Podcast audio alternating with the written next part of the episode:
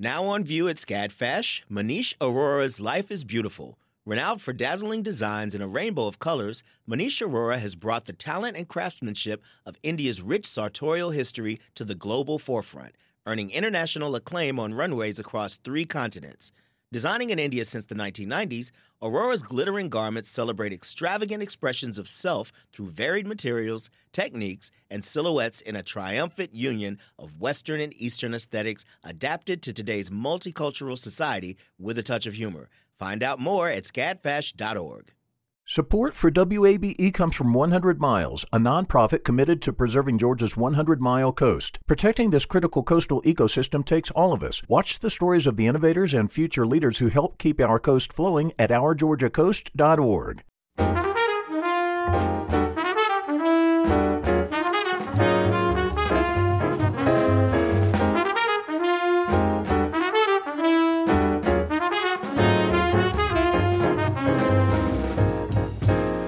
From WABE in Atlanta, this is City Lights. I'm Lois Reitzes. Thank you for listening. When you think of the 1980s, images of shoulder pads and women's power dressing may come to mind, along with remembering early cable TV, video games, and shopping malls. Also, conservatism prevailed in social, economic, and political life. Art during that dynamic era is examined in new ways by the Atlanta-based scholar and curator Rosemary Cohane Earp. Her recent book is Painting in the 1980s, Reimagining the Medium. Later this hour, she joins us with Atlanta artist and Georgia State University professor Craig Drennan to explain the diverse styles, yet common themes that emerged during the 1980s. First, a groundbreaking new piece of music explores the perspective of the LGBTQ plus community from Generation Z. The Atlanta Gay Men's Chorus will perform the world premiere of At Queer Z this Saturday evening in the First Center for the Arts at Georgia Tech. Donald Milton III is artistic director of the Atlanta Gay Men's Chorus. He joins me now via Zoom. Don, welcome back to City Lights. Thank you, Lois. I just get so happy whenever I get to talk to you. Why, thank you. In 2019, the Atlanta Gay Men's Chorus gave a concert commemorating the Stonewall riots, or in observance of the anniversary. While honoring the past, the music also revealed how far the LGBTQ plus community had come in 50 years. How does the music on this concert view the present and look to the future? It's really spectacular. It's nice to see how many things have changed positively, and yet how much work there is still to do, you know. It's so beautiful getting to hear from a younger generation and learn from that space, things we wouldn't have thought about in our own spaces. So this piece talks about how it feels right now to be queer, and as even that definition of queerness is expanding in beautiful ways. It brings in the idea of social media and how that has changed everyone's lives and our entire landscape. But it also has universal themes, you know. I think that the themes in this piece are universal for everyone, and yet they've come out so much stronger in LGBTQ kids, like how to choose an extracurricular activity, or this new thing that all of our children have to do, like active shooter training, and difficult things like that. But also, I think Generation Z in its glory is doing a better job than any generation before it of allowing people to be themselves, to not hide behind anything or cultural norms, and just love what you love and be who you are. And that's this piece really embodies. What are the age demographics of Gen Z? So Gen Z are kids born around the late 90s to about 2010. Okay, so kids who are in school now, just graduating from college, just starting life after college, that's about where Gen Z sits. Is the composer Julian Hornick of the Gen Z? Julian was 24 years old when he wrote this piece. Wow. Isn't that incredible? Julian was finishing his degree at Yale, his degree in music composition, when Tim Seelig, the director of the San Francisco Gay Men's Chorus, met him at an event, and they worked out putting together this consortium of choirs to commission this piece. Mm. So is the Atlanta Gay Men's Chorus part of that consortium? We are. It's a consortium of 12 choruses. And this is kind of a new thing in the choral world, probably the music world in general, over the last 5-10 years, that commissioning music is expensive, which it should be. We should be paying talented young composers to write new things. And it's so much easier to put together 12 people to pay for a major work than it is just one chorus to raise that money. So that's how this came together. It was supposed to be premiered in June of 2020 by San Francisco, but that never happened. So we actually get to be the first chorus to ever premiere it. So I have a deep love for performing new music. I read a thing, we may have talked about this before, actually. I read a thing in the Robert Shaw Reader when I was 20 years old. The Robert Shaw Reader is a collection of Robert Shaw's letters to the ASO Chorus after that he would write every night after rehearsal. They would mimeograph them and mail them out the next day. Dear people, yeah, exactly. And in one of his letters, he wrote that they were probably premiering a brand new work, and he said that a music director or conductor needs to figure out how much new music its audience can stand and perform that much plus 10%. And that just struck me. And so, I mean, when I was 21, I started a choir that only did 20th and 21st century music. And so commissioning is near and dear to my heart, but commissioning is also gambling. You're rolling the dice, you're hoping it's good. And I've been part of commissioning projects that were fine. I was part of one commissioning project that was bad and was never performed. But this piece is so amazing. I know it's going to be performed by choirs all over the country, all over the world. It's going to enter the repertoire, and that's a very high compliment for any commission.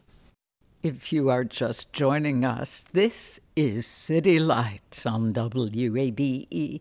I'm Lois Reitzes, speaking with Donald Milton III about the world premiere of At Queer Z. You mentioned some of the heavy topics explored in the songs that make up At Queer Z: school shootings, being outed without consent, abandonment. Why did Julian Hornick want to address those serious issues within the context of this particular work? Because they're the reality. They are the reality of queer children growing up. The percentage of queer children who are kicked out of their house when they come out of the closet is still shockingly high. And there is a movement about that happening to a kid. And what leads to it's terrible, and it's sad, and it's heavy and difficult. Now, there isn't a movement about a school shooting. It is a movement about the specter of a school shooting. It's about the fact that every single day, our children have to worry about that active shooter training. I mean, because we're a queer chorus, our whole organization did active shooter training a few years ago. And active shooter training is terrible. It is necessary, I guess, now, but it's terrorizing in itself. You do not leave feeling good or safe. You leave feeling bad. And our children are doing that every year. And that is a tragedy. So no, this song isn't about a school shooting. It's not about that. It's about the idea that they're about to have a training, and the heartbreaking line is, "I always wear my running shoes," right? And that is a sad reality right now. Oh, and thinking about the fact that this was written 2 years ago. Exactly. Or completed 2 years ago, and we've just witnessed the tragedy of Uvalde, Texas. Exactly. And, you know, there was the conversation of, do we cut this movement? And my answer to things like that is that, you know, queer choruses have been singing about things that need to be sung about for a long time, when other choruses wouldn't sing about them. And this is just the reality. And sometimes you have to sing about reality, and it doesn't feel good in that moment, but it's we never experienced that. We had fire drills, we had tornado drills, and those are specters of what the earth is going to do, not what an individual might do. It's a new thing. Yeah. And then, you know, about people being outed. I mean, being outed has always been a fear of members of the LGBTQ community for their whole lives, but it's a different story in a time of social media, you know? Sometimes you would tell somebody, and that person would tell somebody else, and that is in itself terrible, but this is a song about a kid who tells somebody via text, and they screenshot it and put it on Instagram. And their ability to tell their own story is taken away, and what that means, because you can't take it back. It can't come back anymore. Is that the section of the piece, Ellipsis? No, Ellipsis is a very sweet movement. That was mine, is the section about social media. The song, the chorus says, "That was mine, please just give it back to me," because they took their truth and sent it away. Ellipsis is a very sweet song, but also a very modern idea that someone texts the boy that he likes him, and then he sees that the boy is about to respond to those three dots at the bottom of the screen that show that somebody's typing.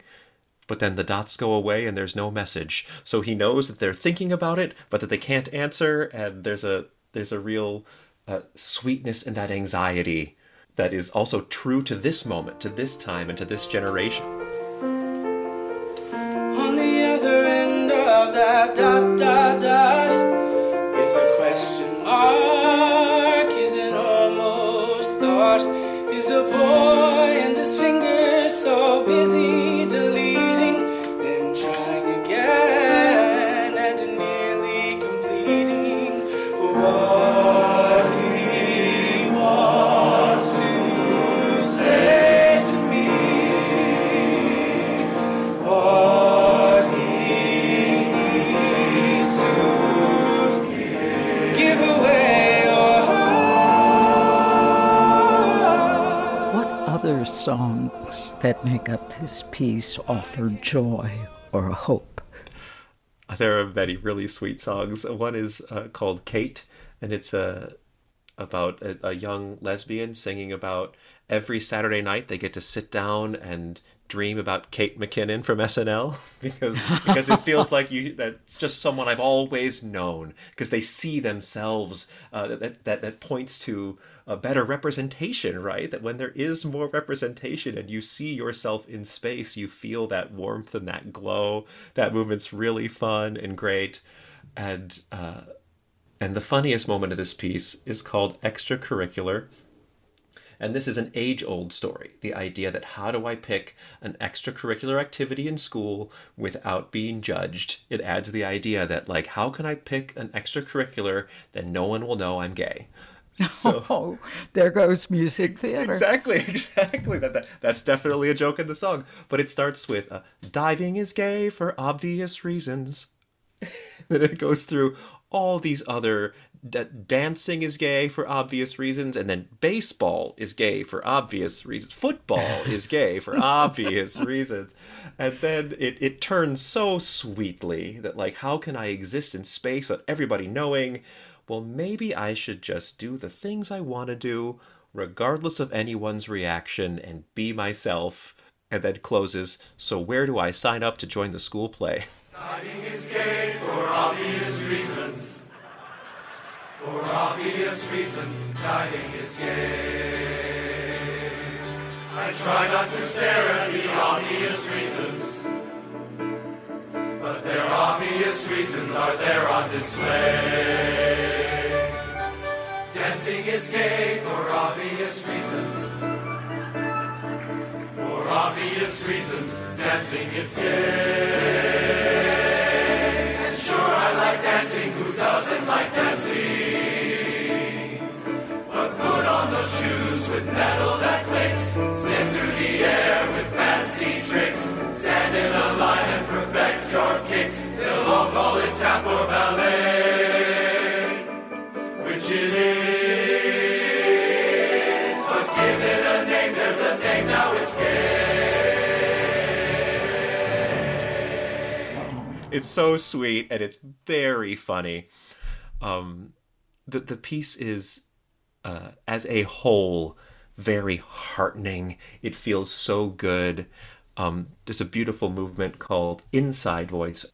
I'm so enamored with this piece. And one reason is its embrace of complexity. It's not telling happy stories or sad stories. It's telling deeply complex stories in every single movement.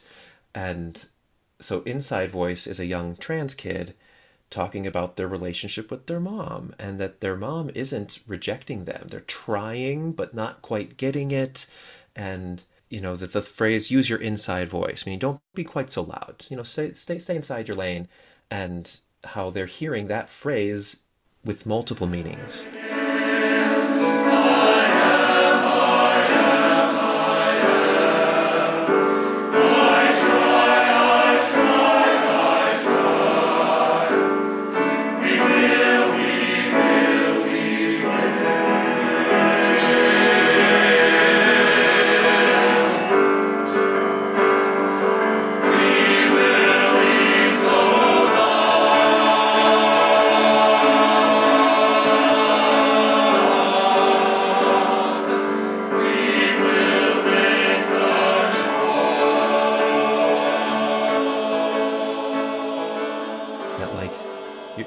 Wants you to be a little quieter, to not really stand out, but you want to use your own inside voice, that voice that is inside you that needs to come out.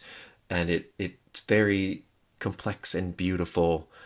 And then it closes, the whole work closes with almost a recap of that movement called outside voice, that you should be using your outside voice, be loud and proud and exactly who you are and who you want to be, and how this Generation Z is creating that space, not just for themselves, but for all who come after them. Donald Milton III, artistic director of the Atlanta Gay Men's Chorus. The world premiere of At Queer Z is this Saturday, October 15th, at the First Center for the Arts at Georgia Tech. More information is on our website, wabe.org/citylights. Coming up, we'll examine art in the 1980s with Rosemary Cohane Earp and Craig Drennan. Amplifying Atlanta, this is WABE.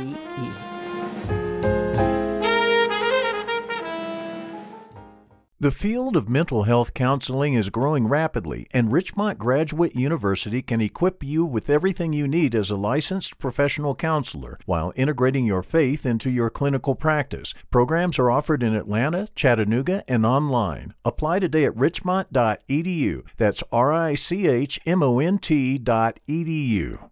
You love free, and at Ameris Bank, so do we. That's why we're proud to offer worry-free, hassle-free Ameris Bank free checking. Manage your money your way with convenient access to digital, mobile, and telephone banking, all with no monthly service fee or minimum balance requirements. At Ameris Bank, we're with you. For more information or to open an account, visit our local bankers in person or online at amerisbank.com/free checking. Other fees such as overdraft fees may apply. Ameris Bank, member FDIC, equal housing lender. This is City Lights on WABE. I'm Lois Reitzes. Thank you for listening. In the 1980s, conservatism prevailed in social, economic, and political life. Popular culture of the decade reflected and reacted to that conservatism as well. For many, the embodiment of the 80s was the yuppie, a baby boomer with a college education, a good-paying job, and expensive taste. Art during that dynamic era is examined in new ways by the Atlanta-based scholar and curator Rosemary Cohane Earp. Her recent book is Painting in the 1980s, Reimagining the Medium. She joins us now with Atlanta-based artist and Georgia State University professor Craig Drennan. Welcome to City Lights. Thank you. It's such a pleasure to be with you. Thank you. Happy to be here. Rosemary, please explain why you believe that painting in the late 20th century has been given short shrift. Well, if you compare it to the first part of the 20th century, you have all the greats. You have Munch, you have Picasso, you have Matisse, and following that, you have all the great abstractionists, Mondrian, Malevich, and there's a lot to write about that because it was at the beginning of modernism. And the late 20th century pop art, yes, it included painting, but not really as much as it was about these content with consumerism, popular culture. And then other movements were not so much centered on painting. We had a lot of non-painting movements, installation art, photography, video, and performance and minimalism took the stage. So this painting resurgence in the 80s and painting that follow it has really not been discussed from a total art historical vantage point. And I thought that was a paucity in the literature, and I wanted to address it as we have just enough distance from that period to consider it an art historical micro period or period itself.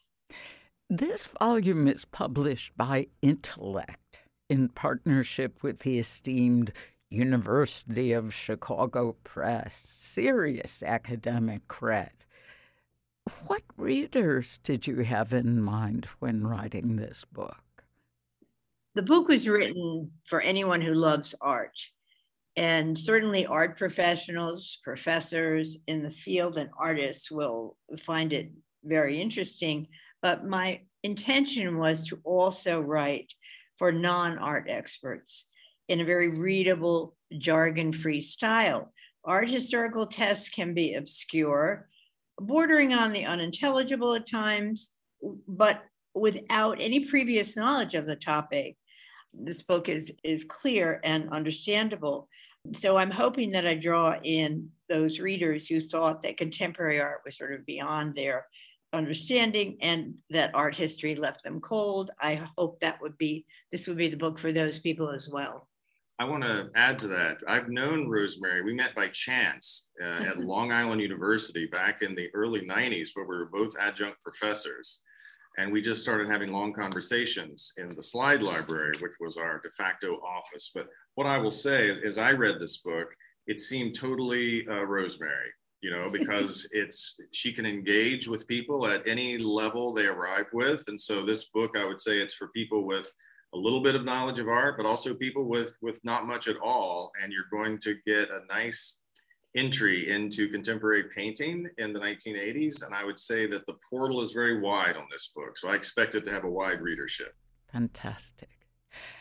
Historical periods, eras, decades work nicely in retrospect, but it's not like someone wakes up and says, ooh, it's a new decade or even a new century. I know historians sometimes consider the beginning of the 20th century post-World War I, in 1918 or so. Or maybe it's the outbreak of World War I. In any case, why is the year 1978 essential to understanding painting in the 1980s? Well, I start there with that period because it is the first time, the end of the 70s, the first time that painting reasserts itself. And to paint in a figurative mold was a punishable crime in those days. And so we have the New Image Painting Show, and I begin with that and talk about the reintroduction of painting, of imagery, and the way that is fused with other painting styles.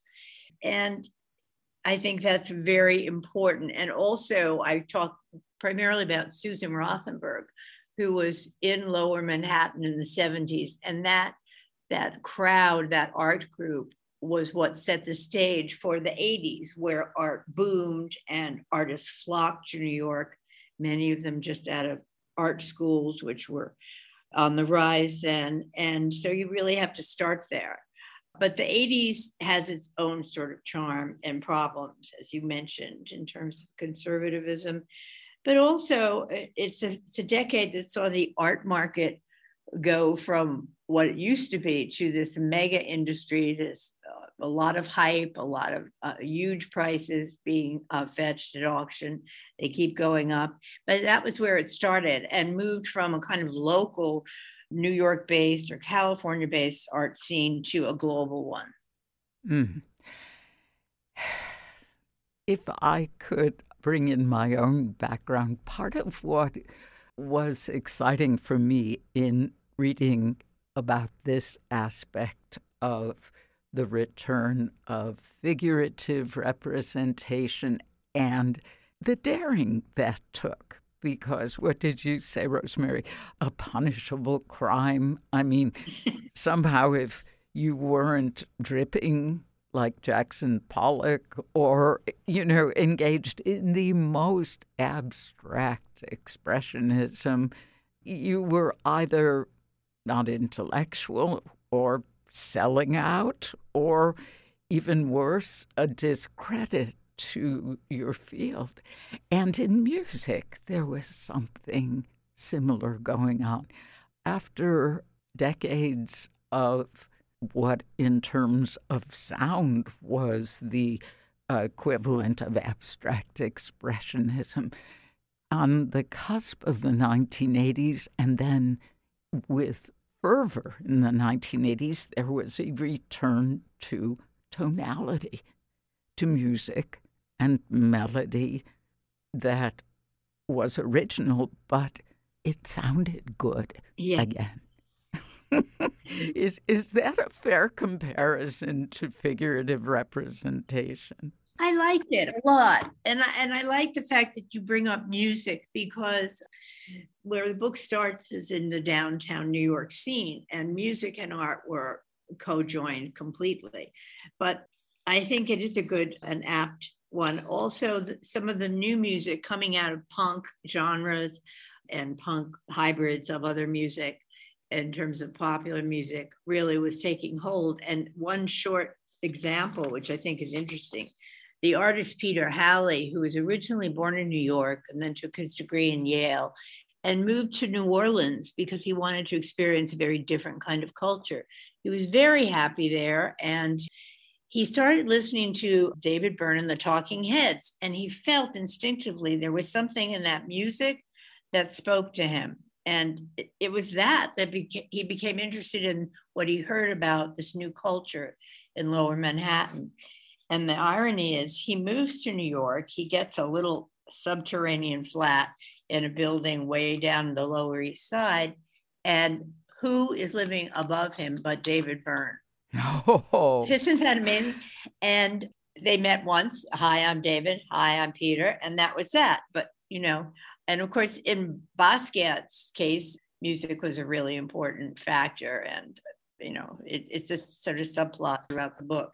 If you are just tuning in, This is City Lights on WABE. I'm Lois Reitzis, speaking with curator and author Rosemary Cohane Earp and artist Craig Drennan. We've been discussing Earp's new book, Painting in the 1980s, Reimagining the Medium. Craig, you were still a young student in the 1980s. Did painting by older or established artists in that decade influence your own work? I would say yes. And I grew up way out in the country in West Virginia in a small town. And so my knowledge at that point about the art world was through Art Forum, Art in America, like the normal publications. And I was very interested in it. And it seemed, that's part of the reason I moved to New York, was probably seeing, those articles and reading the descriptions of the work at that time. And it was exciting. And you did have all of these overlapping things happening. You had the early days, the birth of hip hop culture and graffiti culture and punk rock and all these other types of painting that were being resuscitated. Since Rosemary mentioned Peter Halley, I want to give a quick shout out. Peter Halley, studio manager, Lauren Clay from Alpharetta, Georgia, right here, has been his studio manager for over a decade, I think, but a great artist in her own right. Shout out to Lauren Clay. Rosemary mentioned a few names. Possibly the most famous or most recognizable for a general audience would be Basquiat. Were there other specific artists or ideas in the 80s, while you were still a very young student, that influenced your own artwork? Yes, I was actually in New York, downtown Manhattan, where I had a gallery in the 80s. So I saw it and I lived it. There were so many different kinds of art, and there was the whole East Village thing. But it was a moment where, what I think is not mentioned enough, as the art market was growing, at that time, Lower Broadway was growing in these old, what used to be light industry buildings became malls of galleries. My gallery was on a ground floor, that was a plus, but you could take the elevator up and on any floor you could get off and go to a gallery or two. So I saw a lot of different kinds of work going on. And there was, as the art market was also becoming a factor, and Reaganomics, there were a lot of disposable income at that time. So people started buying art. And to sell art, dealers like to label things. And so the term neo-expressionism or neo-conceptualism, neo-dada, all these kinds of terms came into play, as well as the overarching term postmodernism. So there was all these discussions about, was this postmodern? Was it neo-expressionism? And as I show in the book, the artists just reject those labels completely. And it makes sense because, as you'll see in the book, the key to all the artists at that time was the variety, the difference in both how the art looked and what they were trying to achieve. So yes, there was many ideas being bandied about. So you write that this book aims to excavate and analyze the art and ideas that shaped each artist's style. With so many active artists of the time, how did you decide who to include in your book? Well, my criteria was one thing, and that was originality. So you ask, what does that mean? In my book, I talk about the originality, which depends on the artist to imagine something that doesn't already exist. In a larger context, to place that in a larger context, the story of painting's resurgence in the 80s is told through each individual artist's exploration of the medium at that particular time. And each artist in a kind of symbiotic relationship between the making and the mind, which is sort of the lifeblood of painting, each artist really had to find a way to make it new for themselves in terms of the content, in terms of how the art was made, And in terms of how meanings can be derived or brought to the painting. And that's where it's particularly interesting, because the meanings are set up in a way that the participant, the viewer, is not given all the answers. You have to connect the dots and figure out, what is he trying to say? What is this story about? Why does this painting that's abstract look like it feels like a neon sign, but it wasn't, but it was made with oil paint? So yes, I loved further researching artists that I already knew, but I tend to over-research everything. So, and then I really focused on what the artist's creative journey was. And each one is very different and fascinating, and there's takes you to all sorts of different narratives and backgrounds. Hmm. Craig, from the perspective of a professional artist, as well as an academic, what aspects of Rosemary's book resonated with you? Well, I like how it starts with 1978, because 78 was an important year. And as I mentioned, you had hip hop really sort of leading the way in what will be called appropriation, you know, with sampling and hip hop that later the art world seems to get on board with really quickly. But in 1978, there was a show at the Whitney Museum called New Image Painting. And basically, it was for generations of painters who had grown up experiencing contemporary graphic design. So starting with like a blank surface of one color and putting a figure in the middle of it with no context necessary, suddenly that seemed innovative. And then downtown in 78, the New Museum hosted an exhibition called Bad Painting, which was just what it sounded like why, what makes something bad and poor taste and et cetera? Like, why is that interesting? And all of these things kind of, you know, you could feel the rumblings back then that things are about to change. And so when painting, when the 80s really started rolling on and you had all these large, expressive, thickly, densely made paintings, I feel for a lot of the audience, and certainly for museums and collectors, it was like you had a population who had been raised on conceptual art and minimalism and really sparse installations for the past 15 years. And then suddenly they get this enormous glut of sensory experience, and they just jumped on it right away. Like, it became very exciting, like very quickly. Very much so. Craig, you have ongoing literary inspiration with your Timon of Athens series based on Shakespeare's last play. Rosemary writes about the importance of other media, TV, comics, film, photography, conceptual art. Do any of those forms apply to your art as well? Oh, definitely. And it was really important for me to see these artists like David Salley, Sigmar Polke, Ida Applebrook, someone who I really liked a lot in my early days and still do. But the idea that one artist could access an entire orchestra of effects, that you weren't limited, you know, to maintain the analogy, you weren't limited to one instrument, like maybe some previous decades of art suggested.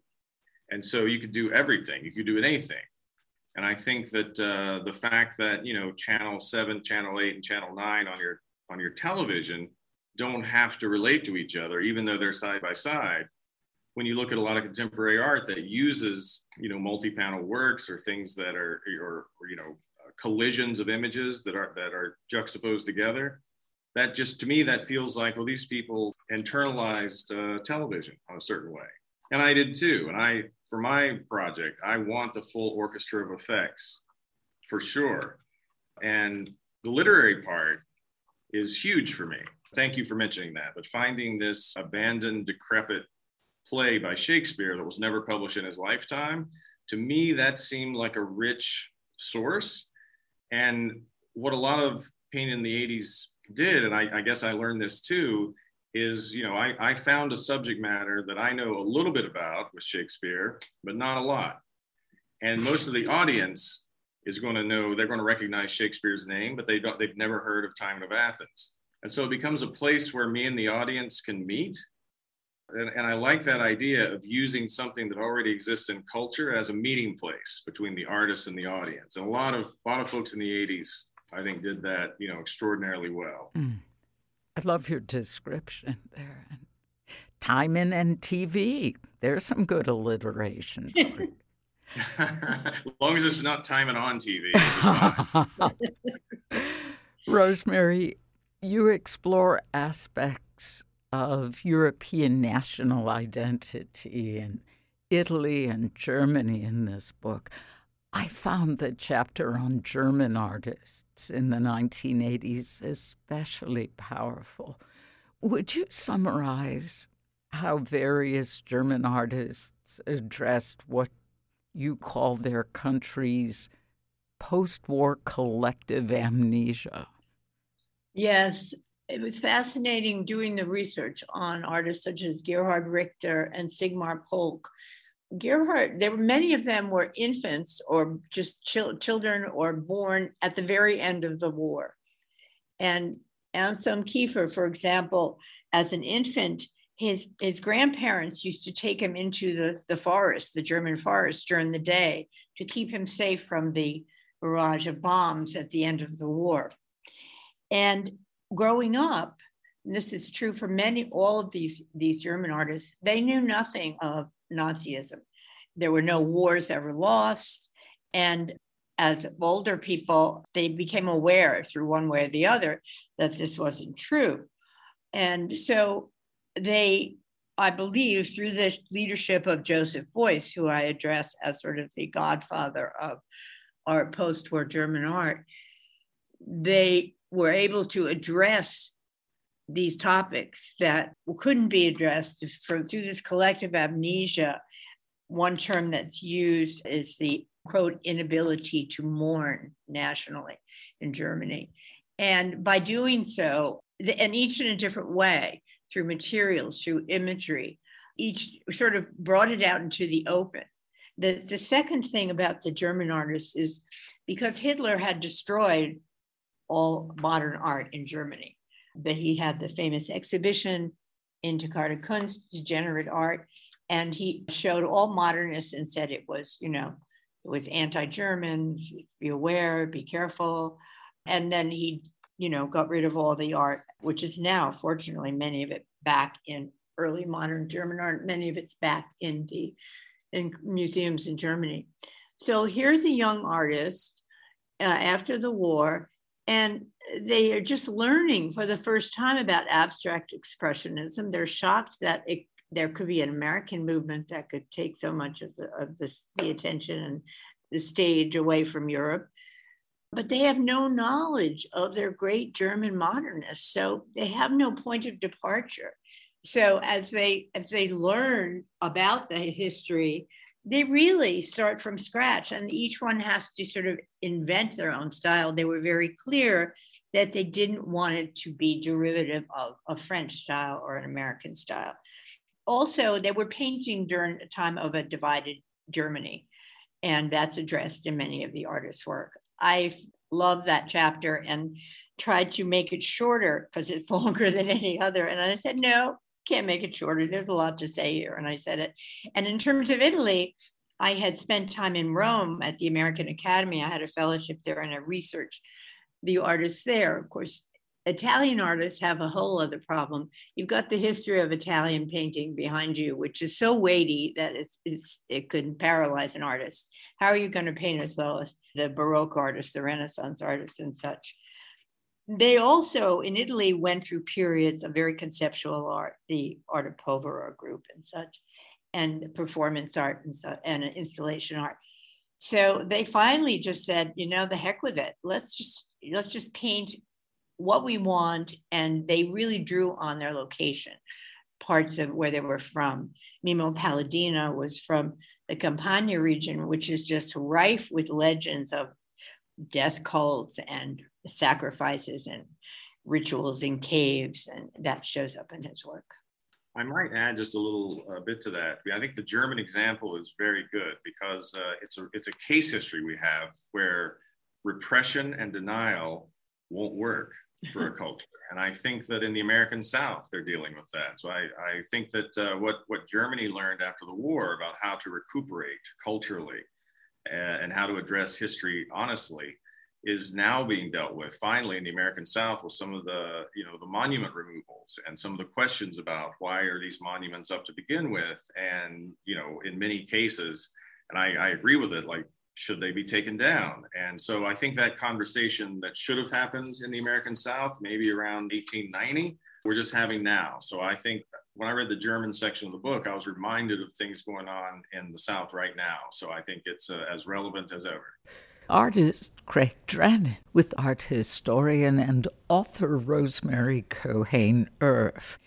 We'll continue our conversation about Earp's new book, Painting in the 1980s, Reimagining the Medium, in just a moment. Amplifying Atlanta, this is 90.1 WABE.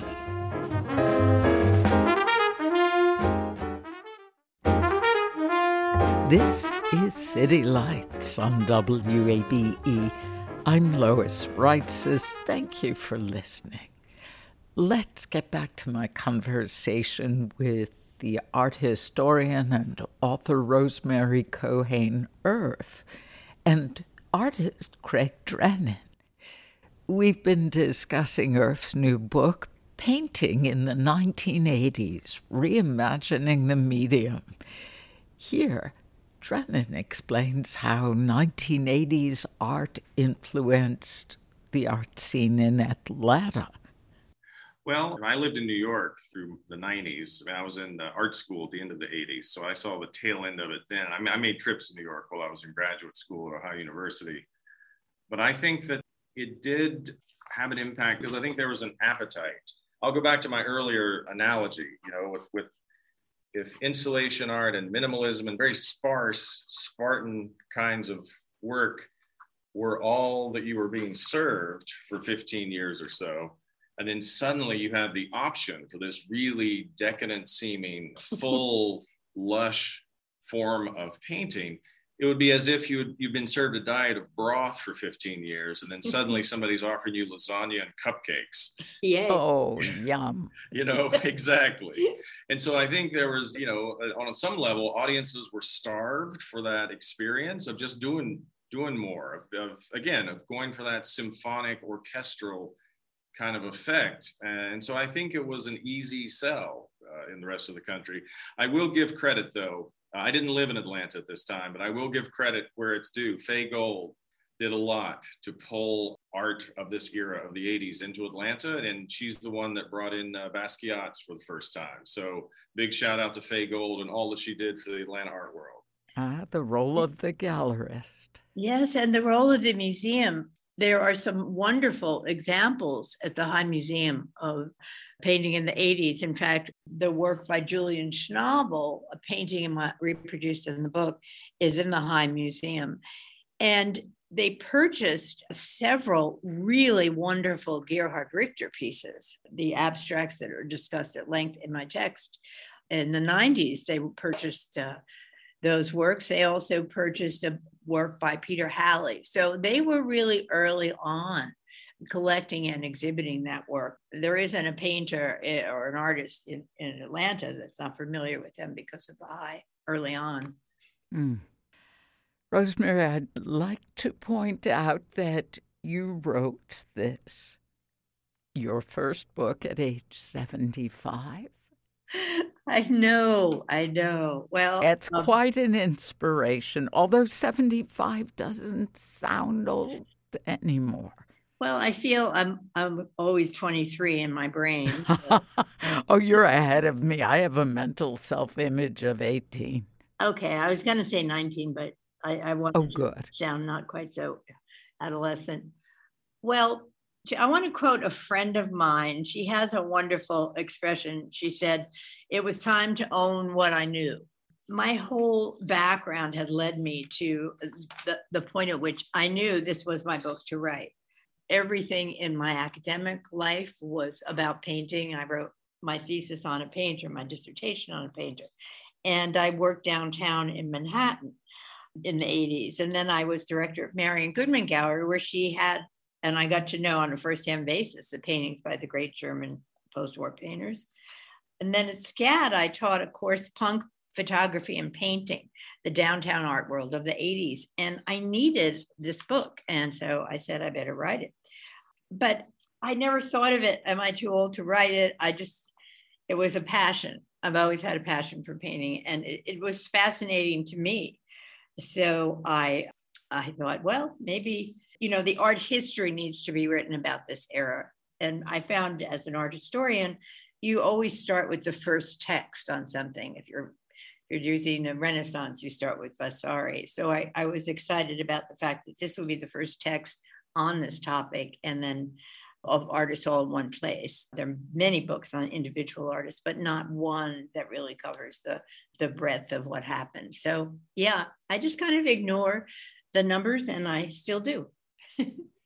Art historian, curator, and author Rosemary Cohane Earp, with artist Craig Drennan. More information about Earp's new book, Painting in the 1980s, Reimagining the Medium, is on our website, wabe.org. You've been listening to City Lights, our daily exploration of arts and culture. Tomorrow at 11 a.m., we'll hear about the Claude Monet Immersive Experience, which opens Saturday at the new Exhibition Hub Art Center in Doraville. If you missed part of today's show, like our earlier story about the upcoming world premiere of At Queer Z from the Atlanta Gay Men's Chorus, you can catch up through our podcast or on our website, wabe.org/citylights. There, you'll find a complete archive of our story, so you can listen to City Lights on your schedule. City Lights senior producer is Kim Droves. Our producers are Summer Evans and Janine Etter, and our engineer is Shelley Canavy. I'm your host, Lois Reitzis, and we want you to connect with City Lights on social media. We're at WABE City Lights on Facebook and Instagram, and you can follow me on Twitter at LOISREITZES. Thanks for listening to WABE Atlanta.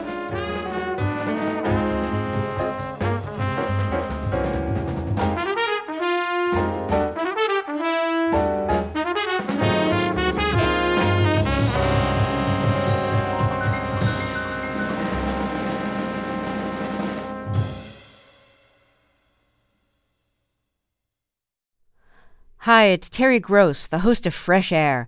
We bring you in-depth, long-form interviews with actors, directors, musicians, authors, journalists, and more. Listen to our Peabody Award-winning Fresh Air podcast from WHYY and NPR. The world is full of mysteries. Are ghosts real? Is that yogurt expired? Hey, the unknown can be scary. But when you donate to WABE, you know where your money is going. Your gift supports the journalism that keeps you informed and the programs that pull back the curtain on complicated stories. Help us make the world less mysterious. Become a member now. Go online to wabe.org/donate, and thanks.